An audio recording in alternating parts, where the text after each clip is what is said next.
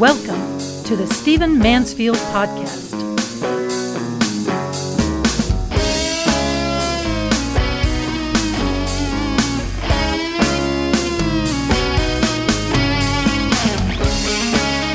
So, I want to talk to you in this podcast about something that's been in the news recently, but also about a principle of leadership.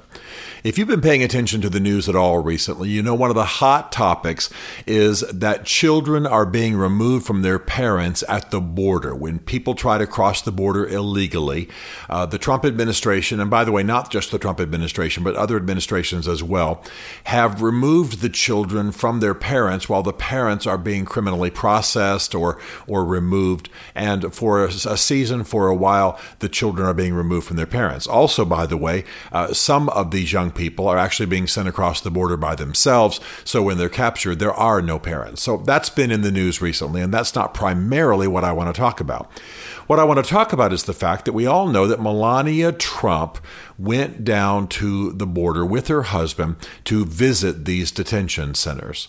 And when she did, she wore a coat, a stylish coat, something that's for sale. You can get it online.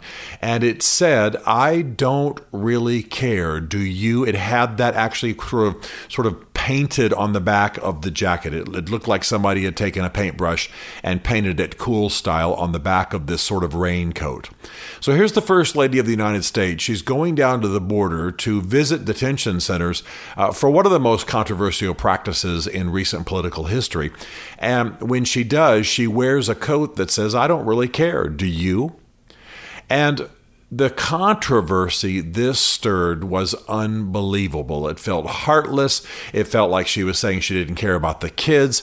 Uh, it felt like she was giving the middle finger to the whole process of child suffering.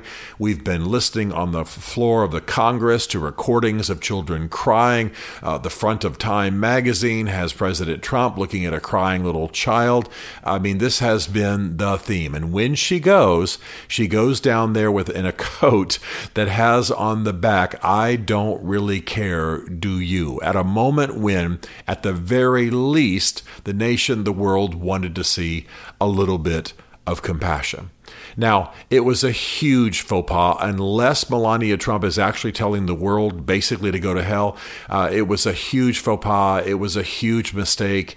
Uh, Trump later explained that it had to do with the press. Nobody's buying that. It was really a bad thing to do. And uh, here I, we are over the weekend, normally when news dies out, and I'm seeing news stories from major media outlets about that.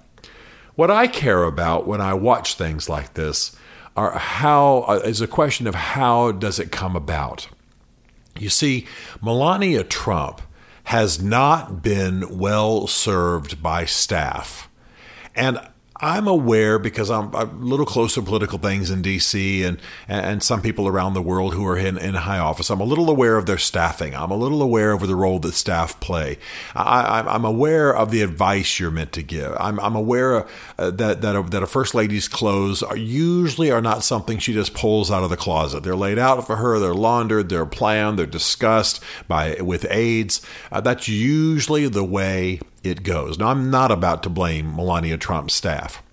But I will tell you that there is an attitude in the Trump family and in the Trump administration that dismisses the experts, that dismisses the advisors, that thinks they can do it on their own. And that may have been at play here. I remember back in the 2016 election when Melania Trump attended the Republican National Convention and she gave a speech. And I actually have written about this in my book, Choosing Donald Trump. But what happened was she wanted to craft the speech on her own uh, with maybe family members and a few advisors. So she asked a staffer to put material, just raw material, into a file, not a, not a paper file, but a, but a Word file, you know, a digital file. And then she would think through how she wanted her speech to go. She would craft it. Maybe a few speech writers would be involved, but no one was really finally in charge charge. No one was really put uh, given the task of making sure this thing was vetted, that there, it was fact checked, etc. And and you may recall that Melania Trump, by the way, a woman I think has admirable qualities. I, I, I think that if somebody handled her correctly, this is a woman born under communism. This is a woman who rose on her own uh, gifts, even if it was modeling and being semi naked. I'm still saying she just simply rose. Um, she's now First Lady of the United States. She speaks multiple languages. She's an intelligent woman. She's a gracious host. I mean, I'm not saying she's Jesus, and I'm not saying she's Eleanor Roosevelt, but I'm just saying that she's not a woman without positive qualities. But what happened at the convention was she got up, and however inadvertently, she ended up plagiarizing. She quoted directly from the speeches of previous first ladies, including, by the way, Michelle Obama, who is somebody, of course, the Trumps had criticized a great deal. So it was an embarrassment. It was a mistake. It was foolish. It took away from the good things she had said. Why couldn't there have been a speech that talked about her rise from communism? Why couldn't there have been a speech that said, I can't believe that I'm actually within distance of being the first lady of the United States? What a privilege. What this what has this country done for me? Yeah, her looks speak for themselves, her clothes speak for themselves. You don't have to talk about any of that or emphasize any of that or her modeling. But how about her rise? How about uh, being a young girl in, in, with dead bodies in her neighborhood from the tyranny of communism. Why couldn't that have been emphasized? Well, the fault is not primarily her staff. The fault with that speech was that the Trumps don't respect, appreciate, and lean to people who know what the heck they're doing. Uh, this is pretty standard, I'll have to say, in business communities. I work with a lot of CEOs, advise companies, and so on. And I have to tell you that, like them as I do, enjoy that tribe as I do, love their achievement, love their drive, uh, people who are self made, people who have achieved a lot, they tend not to like talking heads. They tend not to like geeks. They tend not to like those who are the eggheads with the PhDs and coming in with the charts. And so they tend to push people away. And they've done so much themselves, accomplished so much on their own, that they really think they can do it all by themselves. Well, Melania Trump has a little bit of that. Her husband has a lot of that. Her family has a lot of it. And as a result, what could have been a powerful speech, in fact, one of the most powerful speeches of first ladies at conventions, and truthfully, it could have been had it been written right and had it, she been coached in how to deliver it, ended up being remembered mainly as an embarrassment. None of us remember even one phrase from that speech. And that's, by the way, one of the ways you evaluate major speeches is what do you remember a year or 18 months later? Nothing. You remember that she plagiarized, and she'll probably never do another speech of that size again. We now know she's championing bullying uh, or against bullying, and that cause fantastic. But but what's going on? The problem is that she's not relying on advisors. There was nobody empowered to say, "Ma'am, you are not wearing that." Now I can tell you that happens in my house all the time. I'll wear a shirt that put on a shirt that's not quite clean or that I don't know unbuttoned too high, too much at the top or whatever. I don't know. Uh, and Bev will say, "You're not wearing that," and and I love that and I welcome it. And I might say, "Why not?" You know, we have a little argument, but it's just friendly, and I know she means nothing but to help me. Everybody needs those kind of people, and people who are prominent, people who are on uh, national, international media every day. They need people they can trust. They need people to say, "Ma'am, you do not want to wear that. You are going down to a detention center where children are suffering in the absence of their parents. You can't wear a jacket that says, I don't really care, do you? While you're walking around looking at, you know, dirty, disease uh, ridden, in some cases, some of these kids are diseased, we're being told by the medical community. Uh, not starving because they're being well taken care of, but tearful uh, kids who are crying and lonely for their parents. You can't wear that. Nobody was in a position to do that. Nobody was in a position to correct her. Nobody was in a position to look at what was laid out that morning and just say, no, take that out of here. Don't even show that to her. That can't be an option. Nobody was in that position. Nobody on the plane said, ma'am, you are not getting, you may have gotten on the plane with that coat. You're not getting off the plane. Now, I know this is how people speak to each other because I've spoken to officials in that way. And it's not, I'm not trying to paint myself as all courageous and tough. It's just that when you want to help people, you have to develop a style and an ability to say, sir, you, you, you can't do that. What, are you thinking, buddy? You know, you got you got to have that kind of vibe, that kind of relationship. The Trumps don't allow it.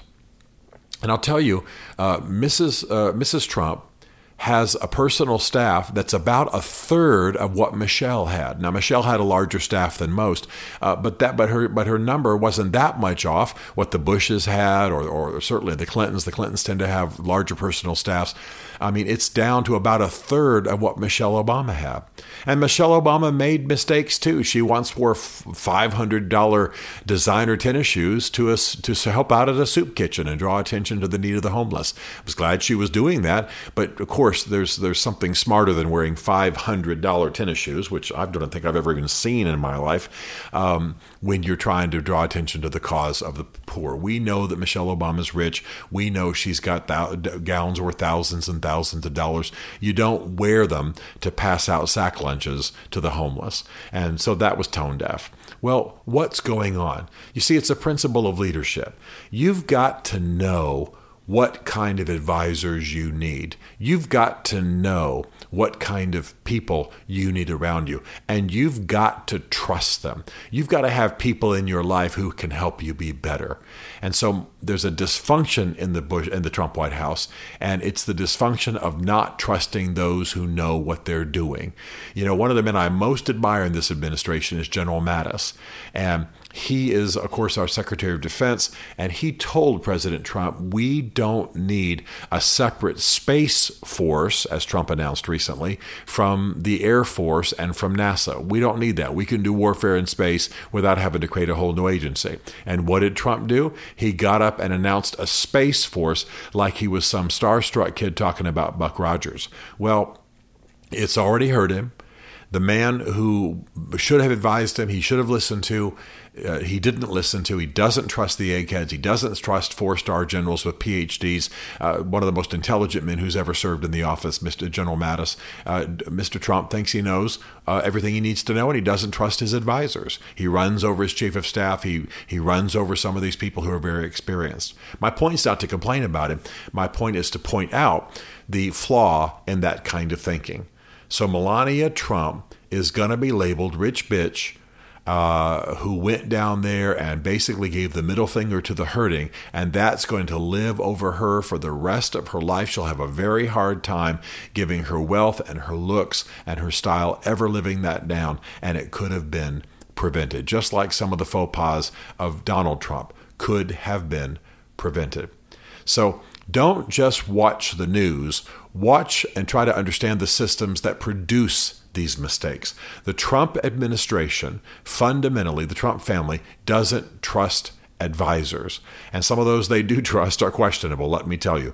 They don't trust advisors. So they don't have enough, they don't empower them, they don't give them the authority to make decisions. And so as a result, this fine lady who's fluent in multiple languages, who's risen from a childhood in, in communism, who's become the First Lady of the United States and is trying to do good in the world, she is now compromised. And it's sad to me. I want to say one more thing. There's a theory in Washington, D.C., that Melania Trump is trying to shoot up a flare, that she's trying to say, I'm in trouble. She didn't know about Stormy Daniels when she came into when they came into office. Uh, she certainly has to be offended that her husband was consorting with porn stars uh, while she was postpartum, while she had just given birth to Barron.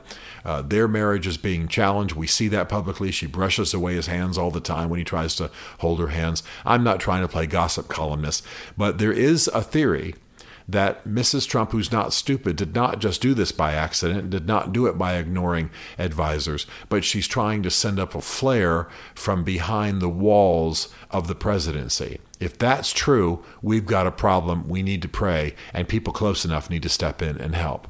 But overall, if you do, if you're going to be in leadership, have good people around you and trust you. That way, you don't ruin your reputation for the greater causes to which you ought to be committed. Stephen Mansfield is a New York Times best-selling author, a popular speaker, and a frequent faith and culture commentator on Fox and CNN.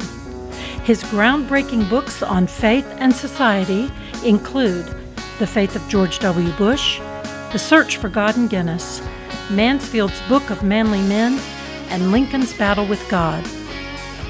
Learn more at stephenmansfield.tv.